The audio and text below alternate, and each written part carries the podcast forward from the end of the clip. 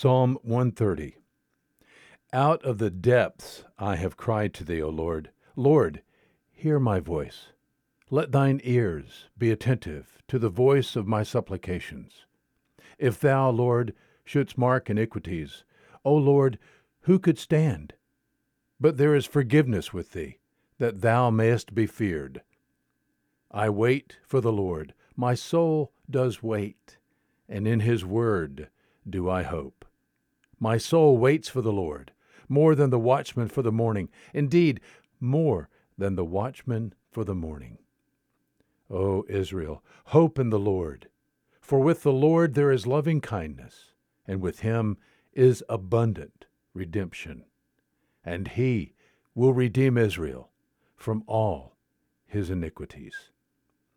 Psalm 130 There is good news today.